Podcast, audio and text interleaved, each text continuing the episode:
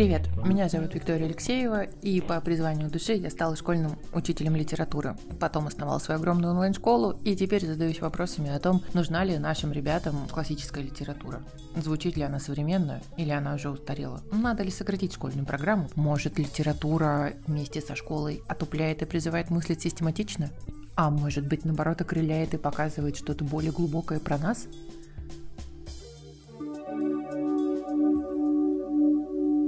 Я хочу попробовать начать новый жанр нашего с вами взаимодействия, это подкасты. Подкасты будут выходить с неочевидной регулярностью и будут посвящены самым разнообразным вопросам. Сейчас расскажу вам, какие рубрики вас ожидают, но сначала хочу рассказать о себе, чтобы больше познакомиться с вами. Я родилась в Москве, родители мои тоже москвичи. Уже в одиннадцатом классе я решила, что буду поступать на филфак. Я могу придумать много прекрасных легенд о том, почему я решила поступать на филфак. Но я сознаюсь вам честно. Вообще-то я хотела очень пойти в МГУ на астрофизику. Тогда, когда я училась в 11 классе, выходило много фильмов про космос, всякие тайны Вселенной разгадывались. Меня это манило и влекло, но в 11 классе я увидела объем информации, который надо было сдавать для поступления в МГУ. Там еще были внутренние экзамены. Когда я сдавала, это был последний год без ЕГЭ. Я не сдавала ЕГЭ. Я сдавала вот сначала в школе билетики, писали в школе на 8 листов сочинений по литературе, поэтому я знаю какой это кошмар и абсурд. Когда я увидела объем требований в МГУ, не ЕГЭ по физике, а именно вот то, что у них требовалось внутри, я поняла, что я не потяну. Вообще сейчас я уверена, что даже за полгода можно сделать невозможное, если ты просто согнешься в бараний рог и сделаешь все для того, чтобы достичь мечты. Вот сейчас я в этом уверена и подбадриваю всех ребят в этом же. Тогда мне казалось, что это невозможно, и, в общем, я отказалась от этой своей мечты. Следующей моей мечтой это было поступить на дизайнера одежды в МГТУ Косыгина в Москве. Но тоже я умела рисовать, но не так хорошо, не ходила на какие-то специальные курсы. И когда увидела объем требований там, случилось то же самое, что с физикой. Ну, я пожала плечами и решила, что я человек ленивый, ничего мне особо делать не хочется, и я пойду по пути наименьшего сопротивления. Мне всегда отлично давалась литература и языки. Вот я долго выбирала между тем, чтобы поступить, например, на переводчика или на филолога, долго-долго думала и решила, что все-таки, я скажу честно, проще мне будет поступить на филфак. Проще, да, именно слово «проще» стало символом всего моего дальнейшего выбора. Я и сейчас стараюсь все делать проще, не сложнять там, где это можно. Не предопределение, а течение обстоятельств заставило выбрать меня то, что стало в итоге моей путеводной звездой. Я выбирала между несколькими вузами и в итоге выбрала МПГУ, Московский педагогический государственный университет, по тому, что в этом университете на факультете филологии была такая специальность, как литература и доп-спец, ну, филология с доп-спец психология. Психология мне тоже всегда безумно нравилась и завлекала. И я подумала, э, что это прекрасная идея поступить на такое образование, получить двойной диплом. У меня диплом и учителя русского языка и литературы литературы и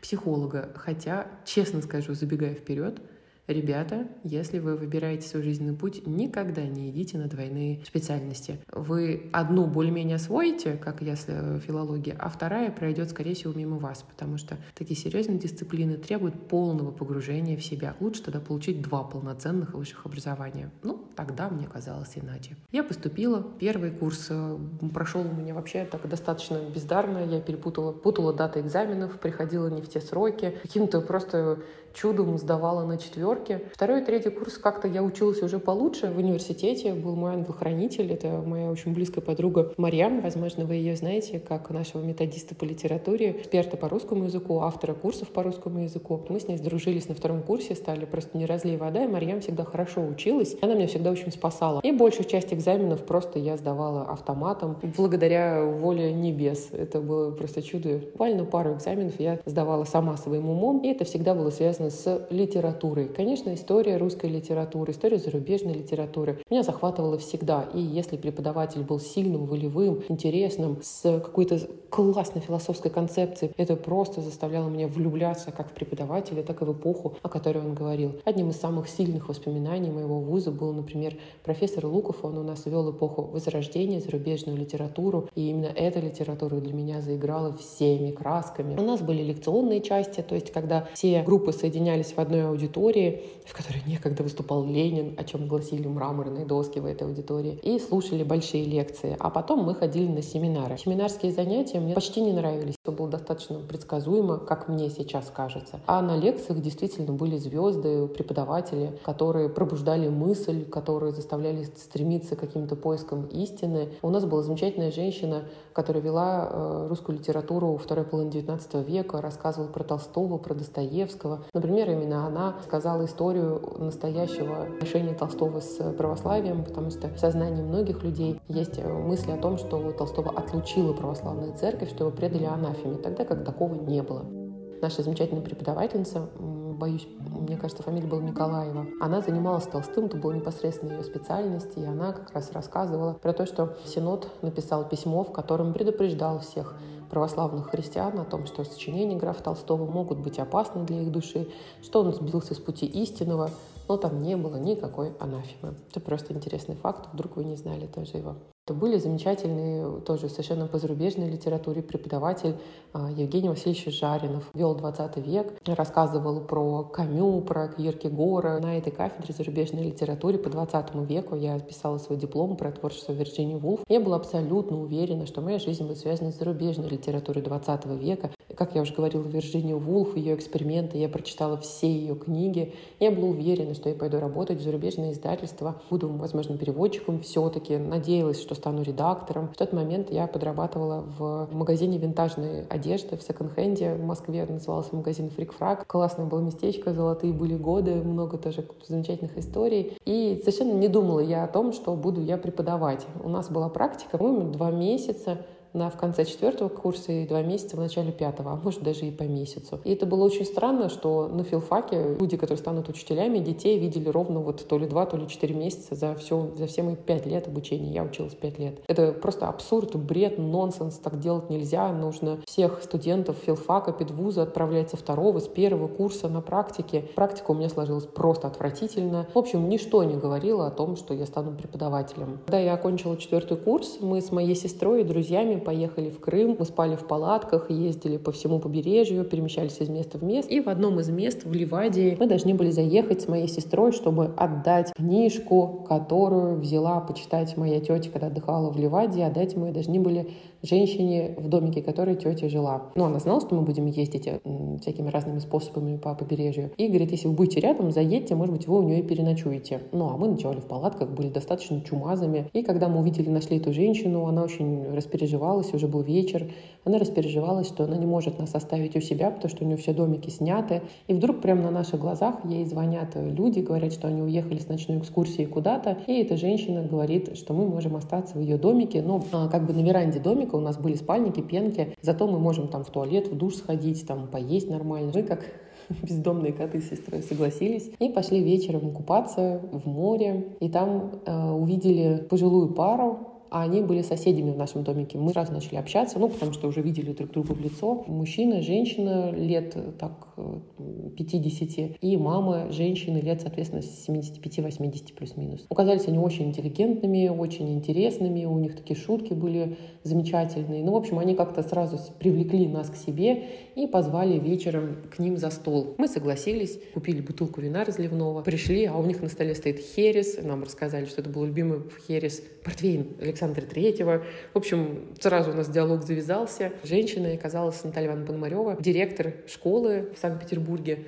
А я ей рассказываю, что вот я учусь на филфаке, и э, Наталья Ивановна говорит, ну, тогда слушай, а мне как раз через год нужен будет учитель русского языка и литературы, потому что мой увольняется. Вот таким достаточно странным, нелепым, неожиданным образом через год я переехала в Петербург, сразу к ней в школу. Ну, с красным дипломом я переехала из Москвы в Петербург. Мы с подругами сняли невероятную трехкомнатную квартиру в коммуналке на Исаакиевской площади, прямо напротив Исаакиевского собора с камином, который мы топили и познакомились с петербургскими пожарниками. Чего только только не было в те лихие, веселые, смешные годы. Стала я преподавать в школе. Мне сразу дали 11 класс, сразу начались сложности, и уже ЕГЭ тогда вводили. Я, получается, сразу стала к нему готовить, не имея опыта, по дороге чему-то учась, что-то понимая, осознавая. Ничего, три года я прожила и уже была уверена, что буду возвращаться в Москву. Ну, как-то мне уже казалось, все, я уже в Петербурге пожила. Ну и вот уже даже директору своему сказала, что буду уезжать. И за полгода до моего, ну, такого отъезда я знакомлюсь с человеком, который становится путеводной звездой всей моей жизни, моим мужем. Буквально через два месяца мы с ним подали заявление в ЗАГС. И с тех пор уже сколько, 10 или 12 лет, что-то даже не помню, живем вместе, у нас трое малышей. Ну и, собственно говоря, когда я ушла в декрет, так как у меня три декрета подряд, я человек деятельный, не работать не могу. Работала репетитором, работала в онлайн-школе и в какой-то момент поняла, что а я не хочу делать как там. У меня есть свое видение, есть свое понимание того, что такое литература и как ее надо преподавать. Это все неправильно, я знаю, как правильно. Вот любовь к литературе, психология, поведение героев, разговор о том, а, что такое авторский замысел, к чему нас ведет автор, вот эти глубины русской литературы. Ну и все, я основала свою онлайн-школу. С первого же месяца мы что-то просто пошли в отрыв. Это было невероятное время. У меня на руках была новорожденная третья малышка. Мы просто фонтанировали энергией. Муж ушел с работы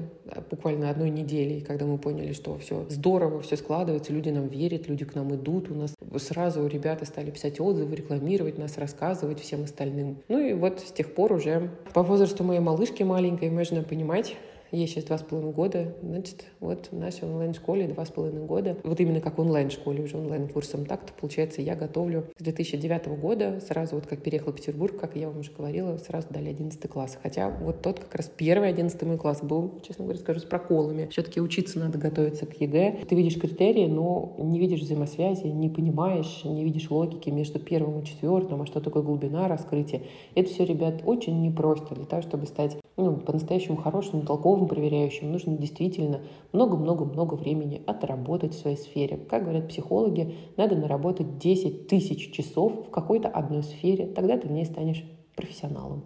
Наверное, если бы я себя переломила и пошла в астрофизику, я бы, может быть, тоже была бы хорошим астрофизиком. Может быть, я была бы классным дизайнером, если бы 10 тысяч часов там наработала. Вот эти 10 тысяч часов ставят интересный вопрос о том, есть ли призвание в этом мире призвание, или мы просто те, кто мы есть, в зависимости от обстоятельств, которые нас окружают, в зависимости от нашего опыта, от глубины нашего опыта. Я очень рада, что я работала в школе, это бесценный опыт. Я очень рада, что мое образование профильное, то есть что оно у меня педагогическое, что у меня филфак, хотя выше я вам созналась, потому что очень мало я из него вынесла педагогического. Но знания он мне, конечно, дал хорошую филологию. Я очень рада, что и репетитором долгое время была, и несла вот эту личную индивидуальную ответственность перед родителями, детьми. В онлайн-школе другой поработала, да, изнутри посмотрела, как это может быть. Все это мне дает сейчас смелость создавать свои проекты, всех звать к нам, и учителей, и ребят, и уже всех вообще на нашей дегустации. В проектах у нас даже есть педагогический университет.